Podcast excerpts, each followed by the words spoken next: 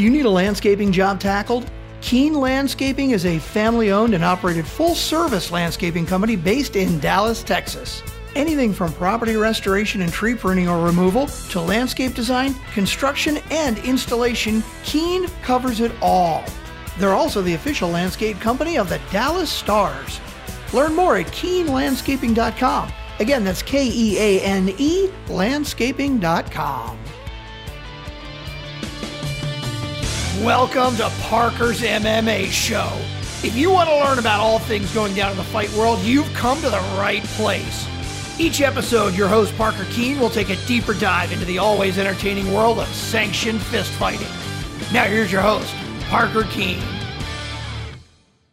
Episode 51, rolling along here, Billy. Got your coffee. I got my mineral water here. Let's go. So we got a lot to talk about. We're going to try to do it in probably 30 to 45 minutes because Parker's got to go deer hunting. So we're going to talk Cory Sandhagen. We're going to recap Bellator Paris's card. Maybe the best KO of all time. We've got a big fight night coming up in the UFC this weekend back at Fight Island. And then Chris Cyborg is back in action. So, Billy, let's get back into it. Let's start with last week's UFC card. Our guy, Joaquin Buckley, with, in my opinion, one of the greatest UFC knockouts of all time. What was your immediate reaction, and how many times have you watched it? I mean, I've easily watched it hundreds of times. A lot of the times I think, like, you see a big knockout in the UFC and everyone's like, oh, wow, that's like the greatest knockout I've ever seen. Like, this one is actually one of the greatest knockouts I've ever seen. And you and I have watched thousands of fights at this point and hundreds of knockouts. And that is still one of the most impressive things I've ever seen in mixed martial arts. Yeah, I agree. I've watched it. I mean, it's everywhere. Everywhere. That thing went viral. So, yeah, in my opinion, and we'll get into kind of where do we rank this all time, this is one of the most athletic knockouts I've ever seen. I think I've seen maybe more vicious knockouts, like the Dan Henderson, Bisping knockout comes to mind. But this is up there with the Showtime Pettis knockout, the Terry Adam and Edson Barboza knockout. Just like the sheer athleticism to have a kick caught, which is, you know, when you catch a kick, you're intending to turn your opponent so you can gain the advantage. He uses the momentum of the caught kick, pivots, and just foot to the face, Billy. That was freaking incredible. Incredible. So, all right, let's go to my next question. Is this the best KO of all time? You know, it's impossible to say, right? Like, I feel like there's a few, and we'll get into it here, but there's a few where it's like basically personal preference. But ultimately, to me, like, it doesn't matter. Like, this is in the conversation, right? And like, if you want to say that this is the best of all time, if you're a newer fan who maybe hasn't seen some of the KOs that we're going to bring up here, you know, I have no problem with that. Like, this is certainly up there. Like you said, it's one of the most athletic maneuvers I've ever seen. And you know, Monday morning, and we know Monday morning in the MMA world doesn't come to about 11 a.m., but you know that Monday morning, a lot of those fighters were practicing this in the gym, and that to me is the biggest sign of something that is truly a special moment. Yeah, I totally agree. So let's get into it. All right, Billy, where do you rank this in your top 5 KOs of all time in the UFC? So I'm going to start at 5 and go to 1. Okay. So my number 5 all-time KO in the UFC, Holly Holm versus Ronda Rousey, the head kick that shocked the world. Just an iconic moment. 4th is my all-time favorite personally, but Anderson Silva against Vitor Belfort, front kick to the face, another just iconic moment in the UFC. 3rd, I had our boy Joaquin Buckley against Impa Kasaganai. This caught spinning kick. I mean, just unbelievable. So I have 2 above that from this weekend. Jorge Masvidal against Ben Askren. It was just at the time, at the moment, that was considered such an even fight, and the just shock of that running, flying knee KO it's still shocking to this day. And then my number one KO of all time, I don't know that this will ever get topped, but Yair Rodriguez against the Korean Zombie. Yair is losing the fight. It's at the very last second. It's such an unorthodox technique, that kind of rising back elbow. I don't know that we'll ever see anything like that. I mean, it's just like, it's one of the most bizarre but amazing things I've ever seen. That's my number one of all time.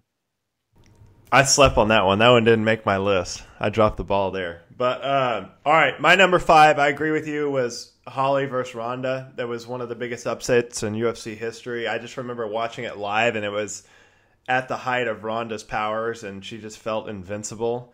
And then Holly knocks her out with that vicious head kick in front of 55,000 people in Australia. That was incredible. Number four, I had Conor versus Aldo. It's just one of those for me that I'll never forget, where I was at watching that fight, and there was so much hype behind that fight. And, you know, Conor knocks him out with one punch in 13 seconds back at UFC 194. So that was a big one for me. Henderson versus Bisping, that, in my mind, is one of the most vicious knockouts I've ever seen in the UFC. It's just so brutal, and it's just so violent. And you see the lasting effects on Bisping's eye. That was the punch that the follow-up punch was the one that basically blinded him in one eye. So that was one of the most brutal knockouts of all time. That's my number three. And then I think at the top it's close. I had three. I had the Edson Barboza versus Terry Edom spinning wheel kick knockout, where it's similar to this Buckley knockout, where Terry Edom is just like frozen space and just slow motion falls to the ground. That's a classic for me. The Gamebred versus Askren one, that was one of the most shocking, just like most athletic, like out of nowhere things I've ever seen. So that's up there. And then I'm going to put this Joaquin Buckley one right up there with these guys. It's very, very similar. And I'm hard pressed to find a better knockout in not only the UFC, but in MMA. That's unbelievable. So I just want to, for the viewers out here, or the viewers, the listeners, you had 6 KOs in your top 5, and not one of them was Yair Rodriguez and the Korean Zombie? I don't know. That one wasn't that special here, for me. Parker. I don't know. That wasn't that special for me. I'm not a big Yair fan after he dissed my guy Jeremy Stevens in Mexico. I've been off the Yair bandwagon. But those are my top 5. Pantera, baby. Yeah, and I think with this one, it's like the only thing that separates this from like not being a like first ballot number one knockout of all time, it's just like it was kind of like a contender fight. It's, you know, two guys coming. I think Buckley's from Bellator, and then Impa's from Bellator, and Buckley's from the Contender Series. Yeah, but even Buckley, like, I'm pretty sure he's had 2 fights on the Contender Series and never gotten picked for a UFC contract. I think they kind of just called him in. Yeah, it's just like this was a fun matchup, but the other ones we named, there was so much on the line. I mean, they were title fights or number one contender fights. So that's the only thing that's going to kind of separate that moving forward. But that's got to be added to the Bob O'Reilly highlight tape to start the pay-per-views. That might be your last one. That was freaking incredible. But all right, let's move on to big matchup at 135. We talked about last week the importance of this. It's pretty much our number one contender matchup. You had Marlon Moraes taking on Cory Sandhagen. In my opinion, Cory Sandhagen controlled this fight from jump. You know, he just didn't let Marlon get in the fight. He was kind of one step ahead the whole time. He did a brilliant job of controlling the distance, and I mentioned it on the show last week. He reminds me a lot of John Jones, the way he fights. He has this, he plays that hand game where he's constantly, you know, picking and prodding at you, setting stuff up. He's staying safe. His defense is unbelievable. He mixes the shots up brilliantly. you know, all the while switching stances and feigning. So I have to say in my breakdown, I think the best two comparisons to this performance and this version of Cory Sandhagen is John Jones. And he's got a lot of Israel Adesanya. It's like he's mixed those two guys and what they do the best. And that's what he's building his game around. He looked incredible. He looked like the best 135er on the planet in that fight. For me, like, I agree with you. I think this is the best Sandhagen has ever looked. It looked exactly, you know, when we spelled out what this fight would look like if Cory Sandhagen was winning, that's exactly what we drew up, right? It was technical. It was footwork. He controlled the distance. Marlon was never allowed to get close. He was never allowed to land power shots. For me, the guy who he reminds me of is, if you think of, like, Israel Adesanya is almost like the evolutionary version of Anderson Silva, right? He's not exactly like Anderson Silva. It's almost like an evolved version. Sandhagen reminds me so much of Dominick Cruz. The way that he uses the footwork, the way that he's kind of never in the place that you want him to be, and the way that he's able to kind of land these very technical shots, but you'd never feel like he's throwing 100%.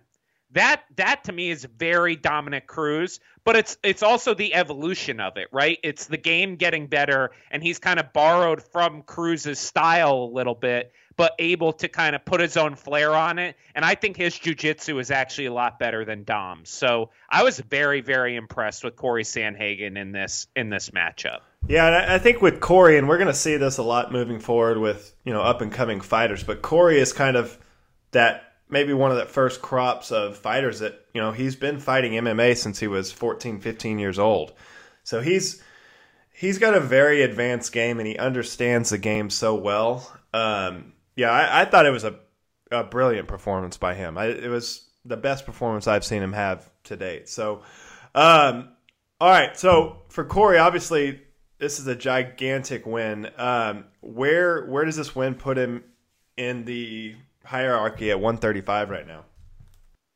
Yeah, I think he's right. I mean, I see him as, like, if Jan is the champion and Aljo is the #1 contender, I don't see how you put Cory any lower than #2, honestly. I think the challenge for him is with Aljo and Petr Yan now booked for the bantamweight title, which we'll talk about in the current events section. Like, if you're Sandhagen, you have to hope that Petr Yan wins, because I don't think he's getting a rematch with Aljo after how dominant Aljo was when they fought. So even though I consider him, like, kind of right there next to challenge for that title, I do think, like, he needs to really be rooting for Petr Yan. Yeah, I think he falls in at #2. I think the dark horse here is T.J. Dillashaw. T.J. Dillashaw is back in January, I believe. And you look at the timelines, these guys are going to fight in December. I think it just got booked for December 12th. So you have Cory and you have T.J. fight 1st of January. Maybe put him on the Conor McGregor card. I mean, that's a perfect matchup.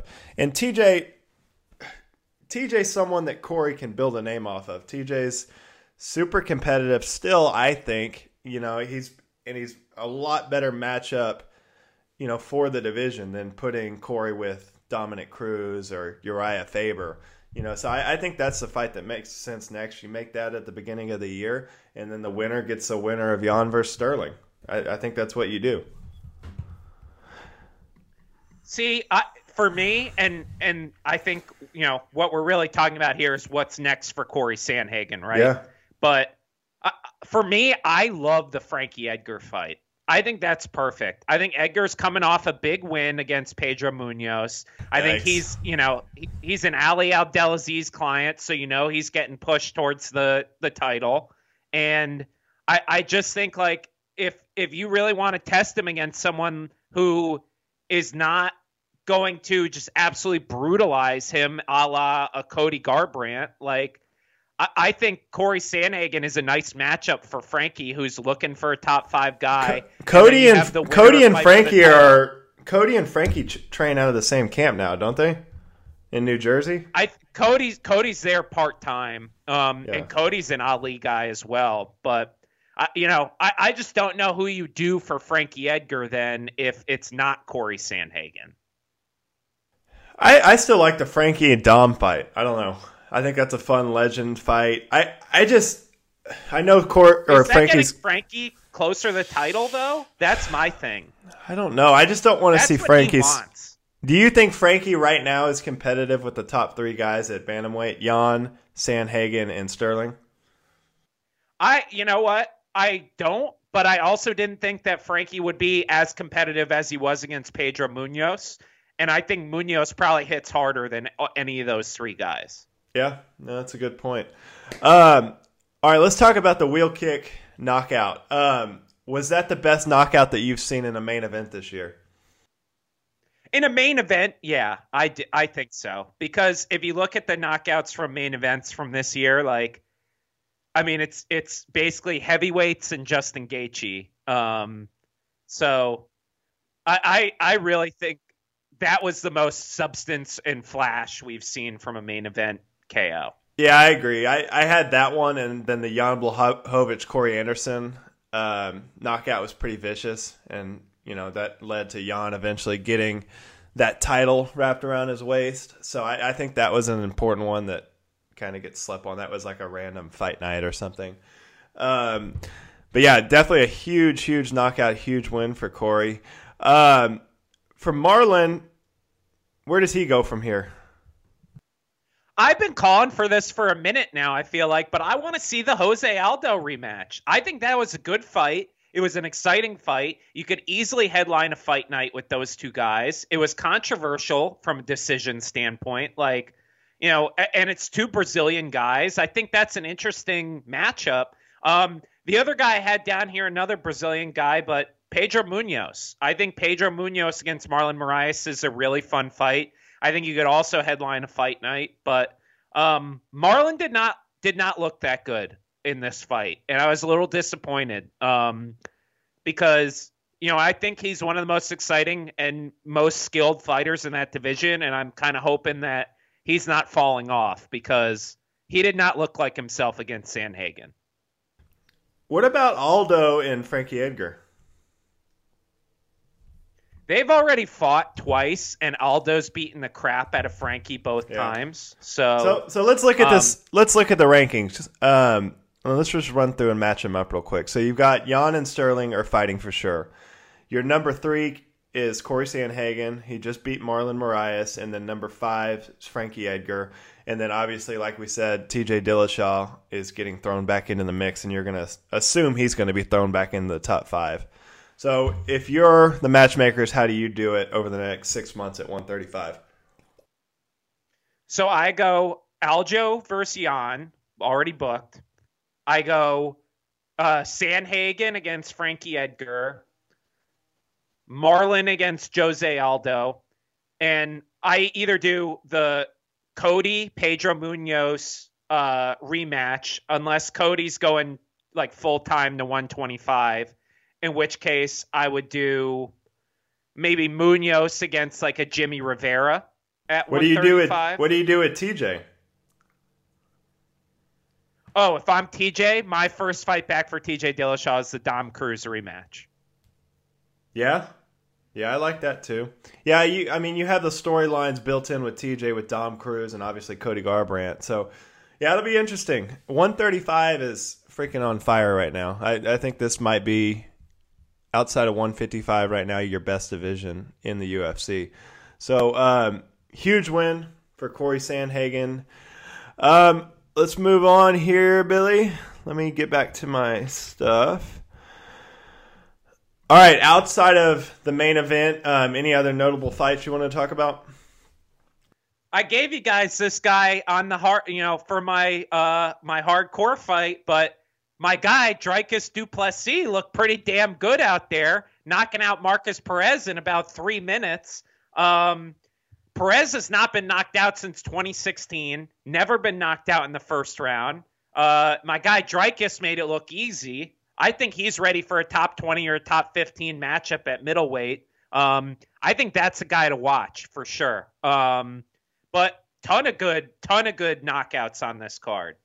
Yeah, I had Edson Barboza with a reborn Edson Barboza with a like afro he's got going on and like a dirty beard.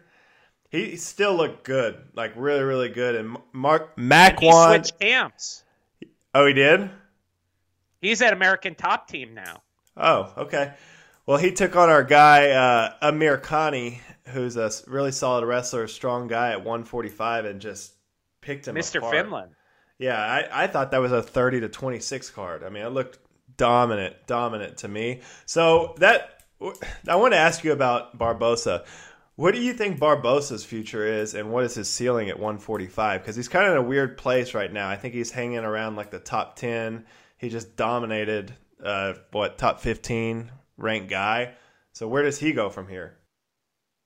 I thought he beat Dan Ige too, and Dan Ige was fighting the top 5 fight. Like, I think Edson Barboza to me doesn't look like he's lost cardio at 145. Doesn't look like he's lost his chin at 145. The question is, when he gets, close to that top of that division and he's starting to fight, the key to beating Edson Barboza has always been the wrestling, right?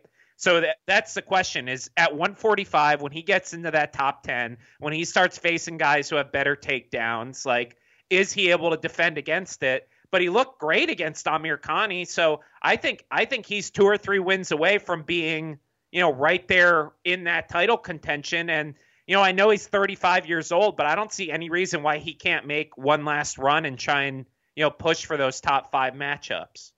Yeah, I mean, you look at him, this week he comes in at number 8 at 145. Ahead of him, he's got Dan Ige, who, you and I both thought he beat. Yair Rodriguez, great fight, but, another striker. Calvin Kattar, Korean Zombie, Zabit, Max Holloway. Volkanovski. I mean, I think he's competitive in pretty much all of those fights right now, maybe outside of Volkanovski. Yeah. So, and if you look at it, like, you look at, Sadiq Youssef, Shane Burgos, Arnold Allen, Jeremy Stevens, even Josh Emmett, like, all of those matchups for Edson Barboza in the top 15 are all fun. You could headline fight nights with them across the board, which we know the UFC is loving to do right now. So, and those are all winnable fights. I think those are all winnable fights for Edson Barboza. So, he gets in there. I think he's really 2 or 3 wins from a number 1 contender fight. For sure. I would not sleep on Edson Barboza in that division. No, I wouldn't either. All right, let's move on, Billy. I'm going to let you talk about Bellator because I did not tune into Bellator Paris. I watched the highlights, but go ahead, jump in. Yeah, so first ever MMA event in Paris, major MMA event. So Bellator once again beating the UFC to a particular location. Tim Johnson defeats Cheick Kongo in the main event.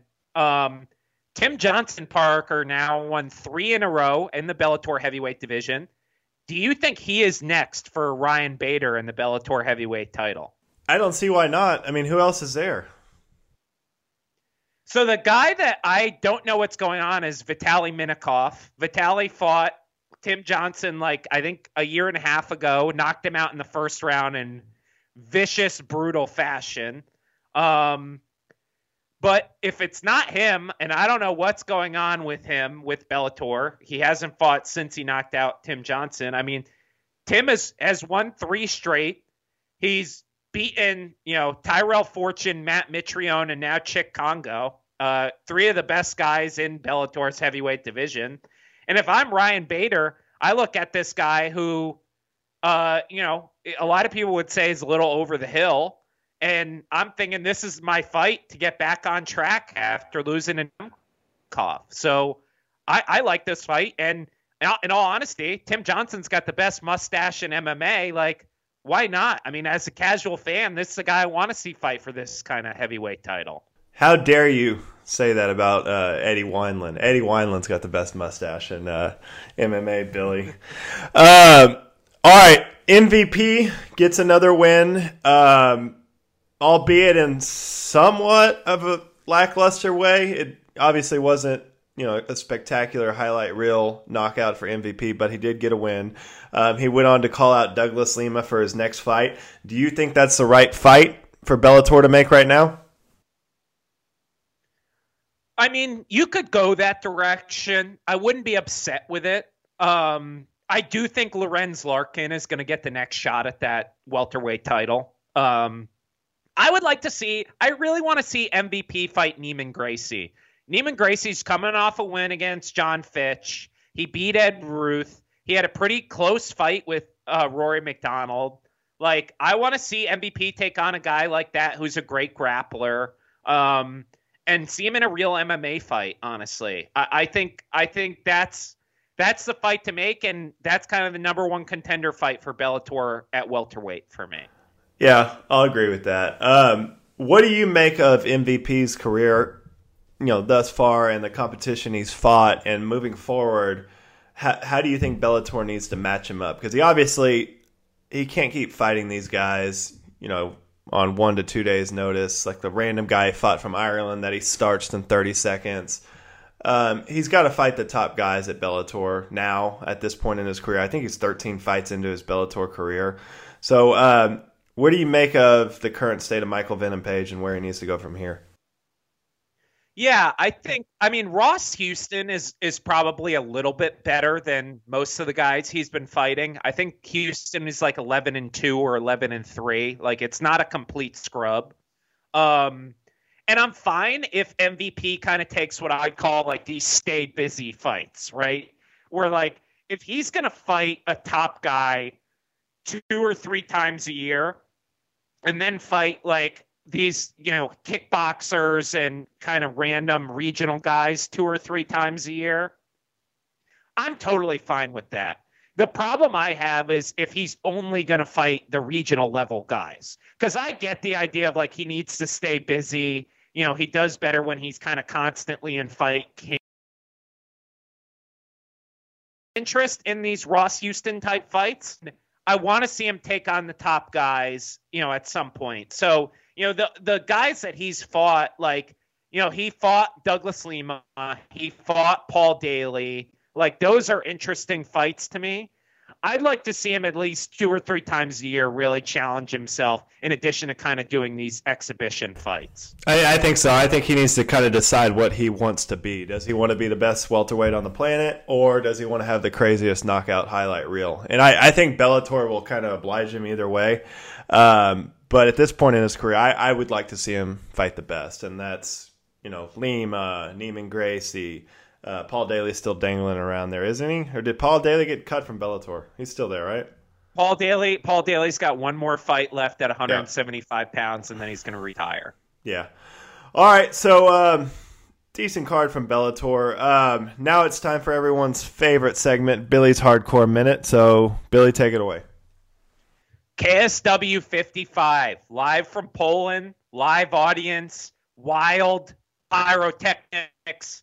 They had a caged elevator they were using to bring fighters into the cage.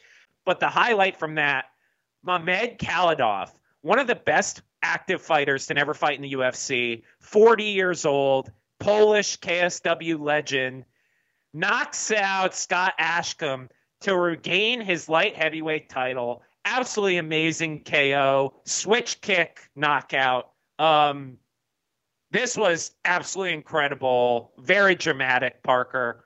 Did you see the highlight of Kalidov knocking out Scott Ashcombe? Yeah, that was crazy. That was, I think that one kind of started to go viral just before the Buckley one, too, didn't it? Because I actually saw that first, and then the internet shut down with the Buckley one. So, yeah, that was an awesome. Knockout. I still have to sit down and watch a KSW card, Billy. So maybe when Corona clears, you and I will plan a special episode to watch a KSW card. All right, Billy, that leads me to my next question. Give me your top 5 current active fighters, the best current active fighters outside of the UFC. Cool. So I'm going to try and focus this on guys who have also never fought in the UFC. So like, notice, no disrespect to your Rory McDonald's, Demetrius Johnson types of this world. Number 5, Mamed Kalidov. I mean, guy is a freaking legend. Go look up his highlights. He is amazing. 4, Kai Asakura knocked out Kyoji Horiguchi in Japan. I think he's one of the best flyweights on the planet. Really, really good fighter in Ryzen. Number 3, Roberto Soldic, welterweight, KSW champion, has beaten our guy, Dricus Du Plessis, who just got his knockout in the UFC this weekend. Unbelievable Croatian fighter, nicknamed the RoboCop. You can frequently see me tweeting when he fights. He's going to be on the next KSW card. Number 2, Vadim Nemkov, light heavyweight, Team Fedor, just won the Bellator light heavyweight title. Looks absolutely incredible. I think he's one of the best light heavyweights on the planet. And then number 1, Parker, our guy, a guy that I think is one of the best welterweights on the planet, Douglas Lima, challenging next to be a double champion Bellator against Gegard Mousasi for the middleweight title. Really, really good fighter. Parker, who's your favorite out of those 5? Man, I like Douglas Lima. I think he's one of the best fighters on the planet right now. But I like my guy, the Asakura brothers. That's the Korean or Japanese Diaz brothers, right? Yeah, I like those guys. Those guys have some serious highlight tapes. But I think you got to go with Douglas Lima. All right, so that was fun. Billy's hardcore moment. We're moving on, Billy. We got a big, big fight this weekend. Kind of snuck up on me a little bit, but we've got the Korean Zombie back in action, taking on Brian Ortega, who's coming off a 2-year layoff. What are your initial thoughts on this fight? I've been very vocal about that. I think Korean Zombie is the best featherweight on the planet. I've said it numerous times, no matter how many times Parker makes fun of me. Like, that's my guy. And then Brian Ortega most recently was an undefeated fighter fighting for the title. That's his last fight. I mean, this to me is a clear #1 contender fight. It's a clear matchup of exciting styles. The grappling exchanges are going to be incredible, in my opinion. I'm really excited for this. I think this is a great, great action fight. Billy, this is one of those fights that just will not suck. There's no way this fight's going to suck. So for Ortega, I think the big question this week around this fight is, what can we expect from Brian Ortega off a 2-year layoff after that absolute war he had with Max Holloway?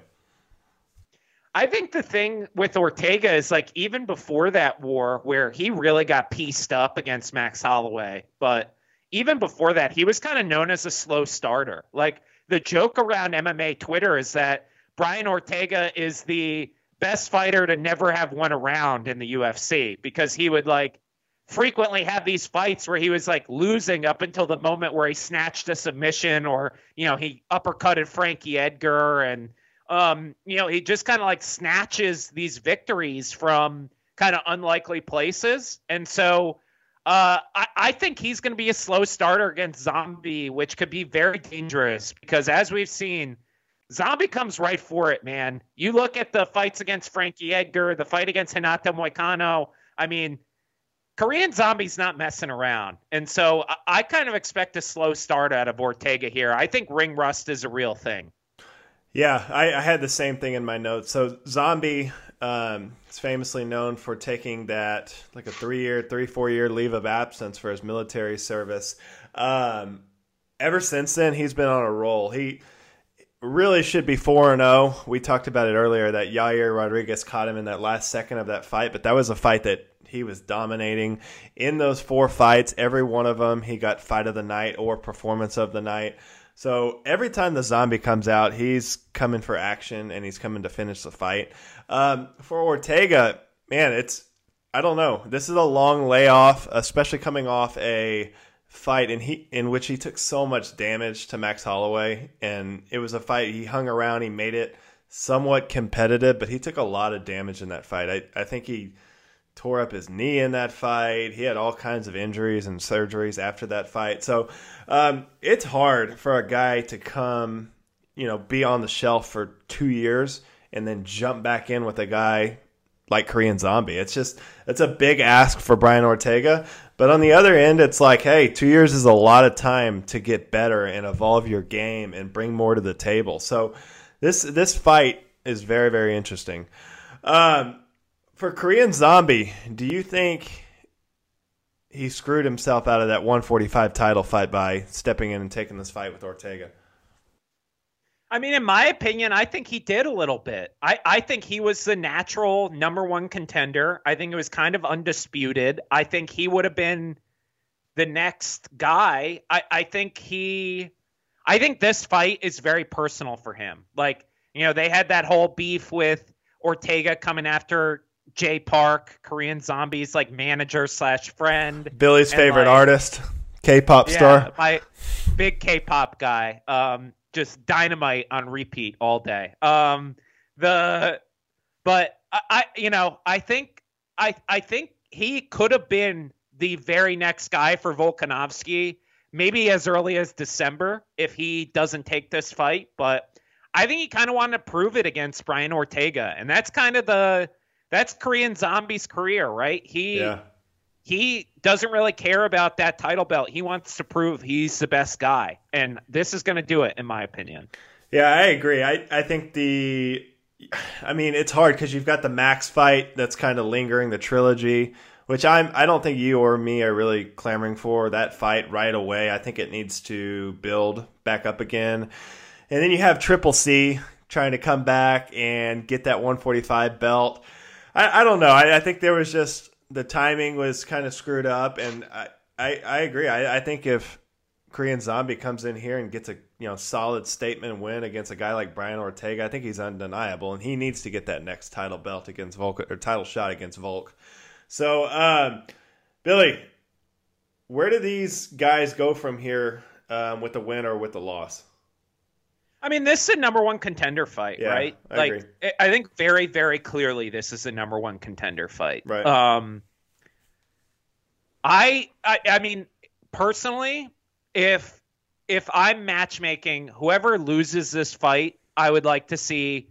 I would basically treat this as like a mini tournament with the Zabit Yair Rodriguez eventual matchup that we all want to see. So I would like to see the winner of this fight for the title next, and then the loser of this fight the loser of Yair versus Zabit.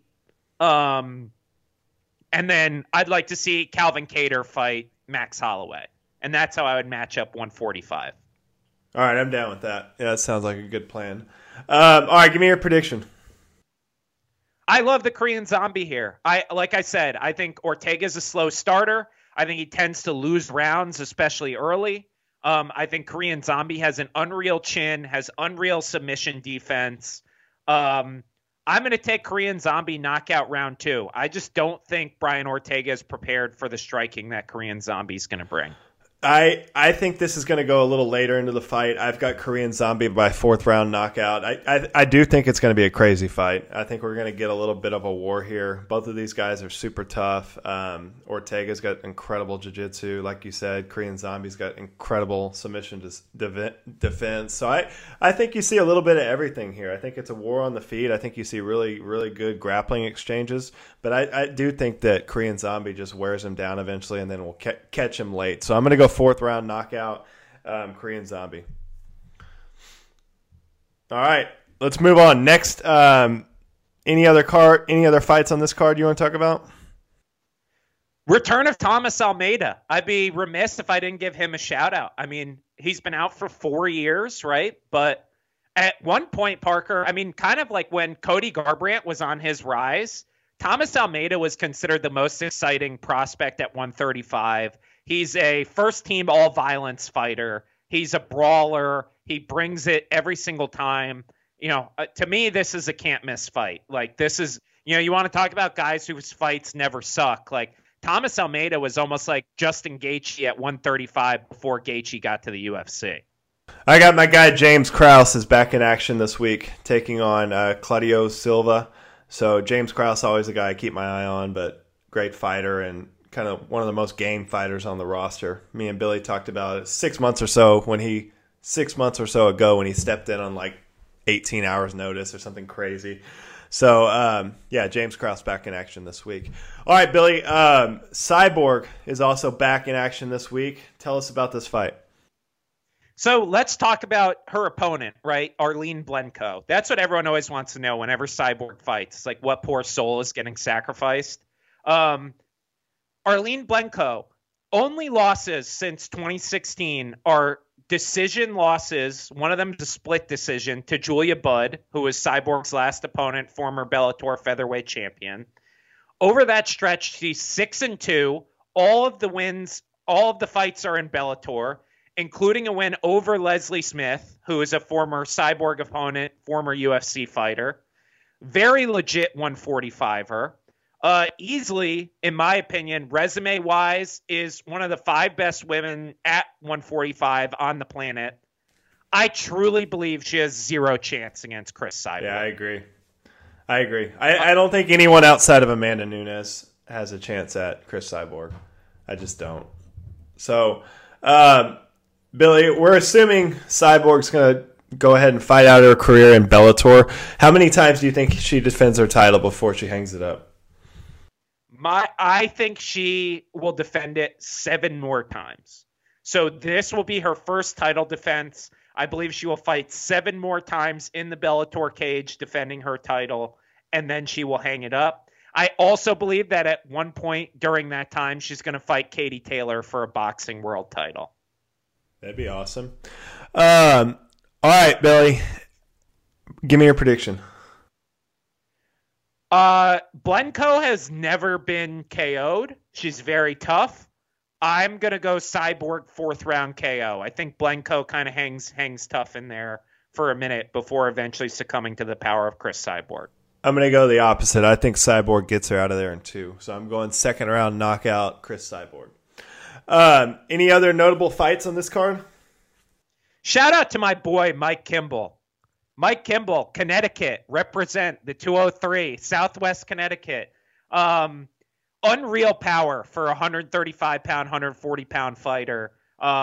He's lost 2 straight, but I believe he's going to make a big comeback. So I love this fight. How about for you, Parker? Nothing on the Bellator card. I've got, in other news, we've got Vasily Lomachenko. You know, for most people, one of the best pound-for-pound boxers on the planet, back in action this week against Teofimo Lopez Jr. This dude, if you haven't watched his highlight tape, is freaking ridiculous. He's like the 135-pound Roy Jones Jr. Super athletic, super explosive.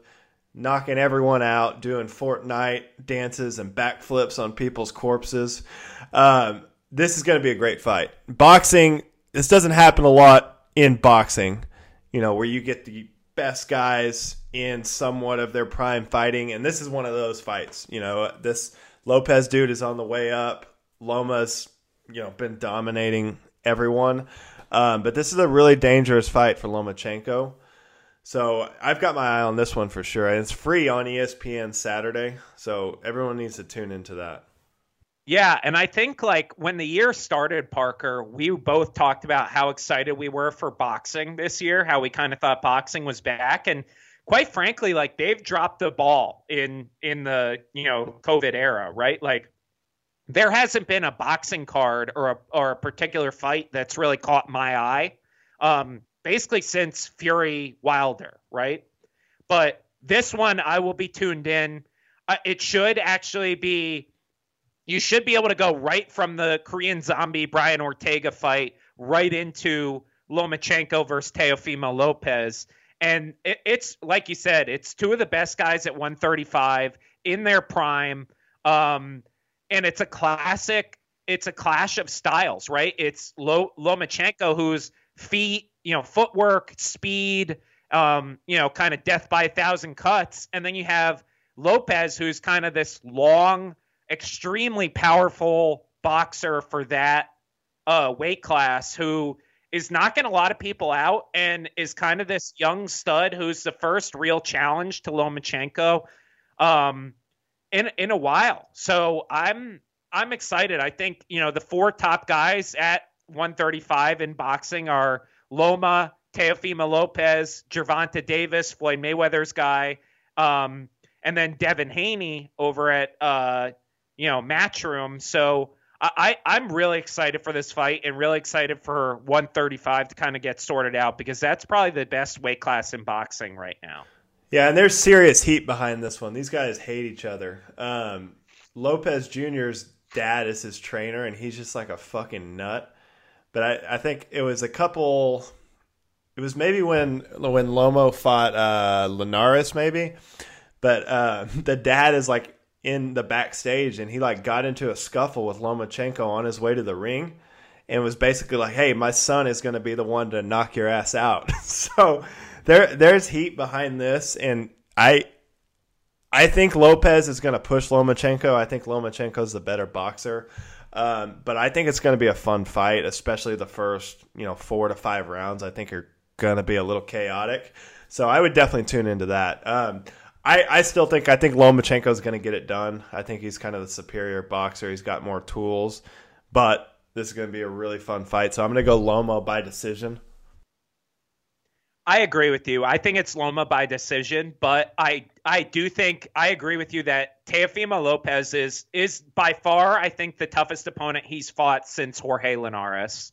And I think he's going to scare him early. Like, I think we could see a moment where Loma gets caught and there's kind of a wake up moment in, the second or third round, let's say, where he's like, okay, I really need to take this guy seriously, because Lopez has serious power for 135, man. I mean, he could put your lights out. He has really serious power.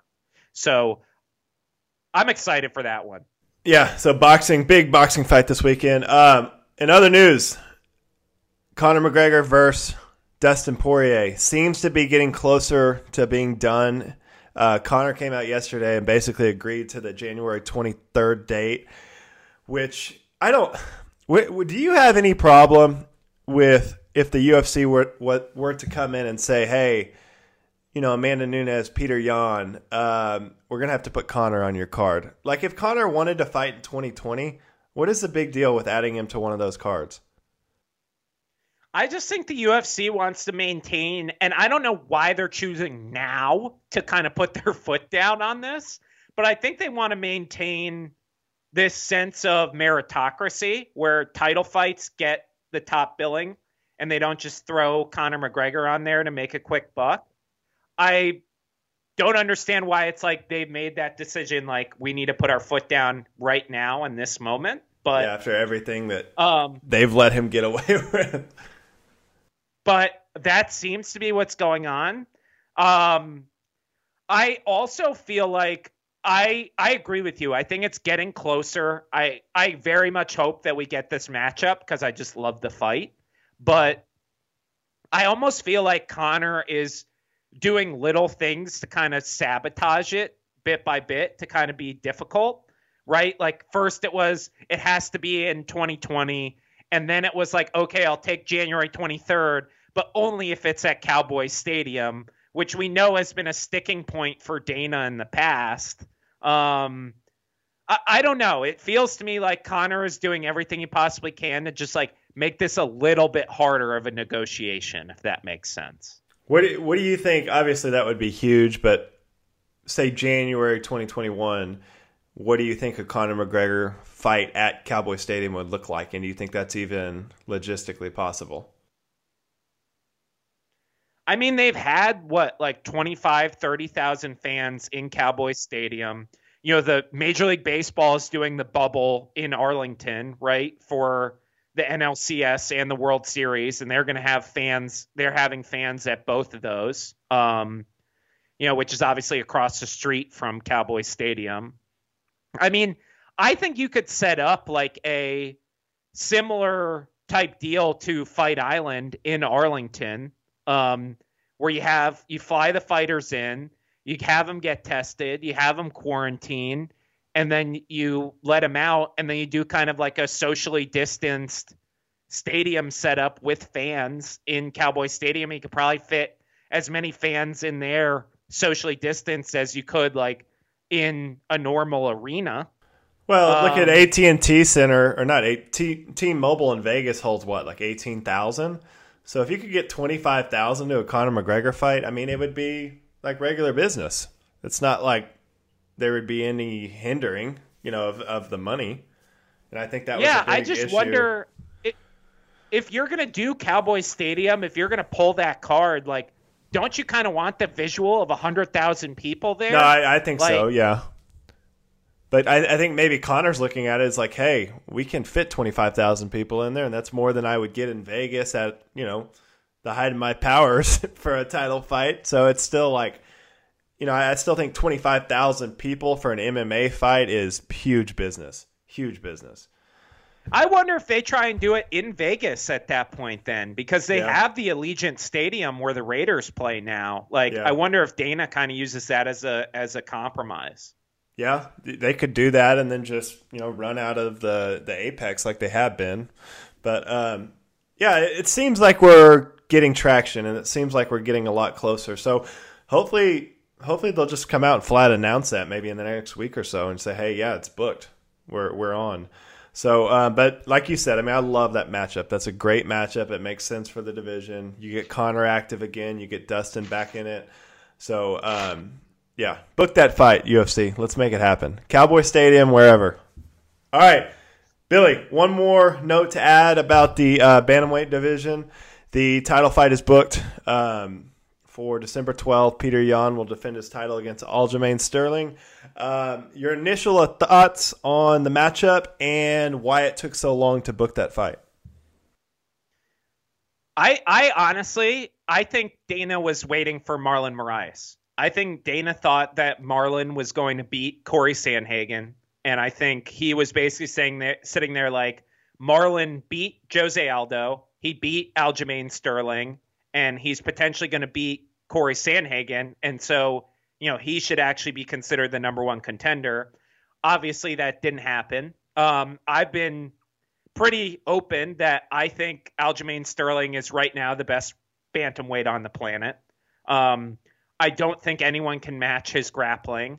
That being said, I think Petr Yan is pretty clearly right. You know, I think they're kind of a 1A, 1B situation.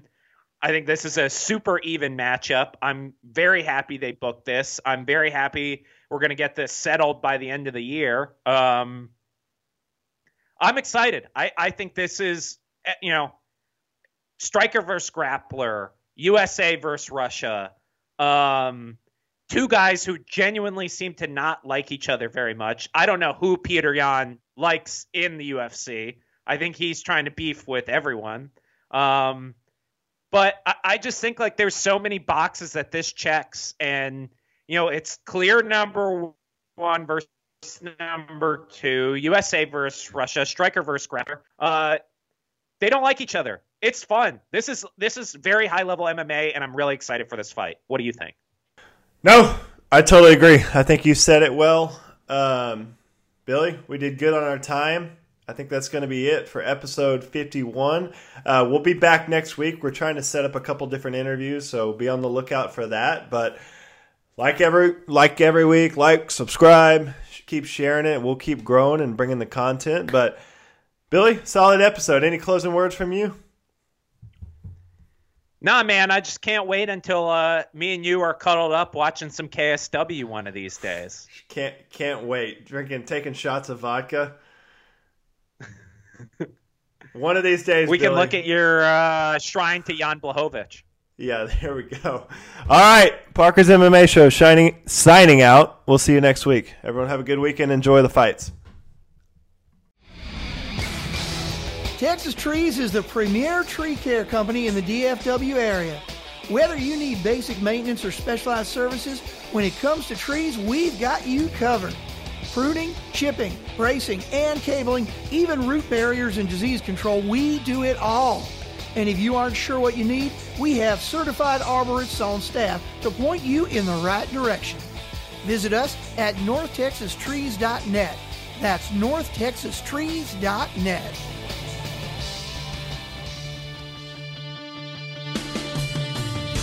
Thanks for listening to Parker's MMA Show.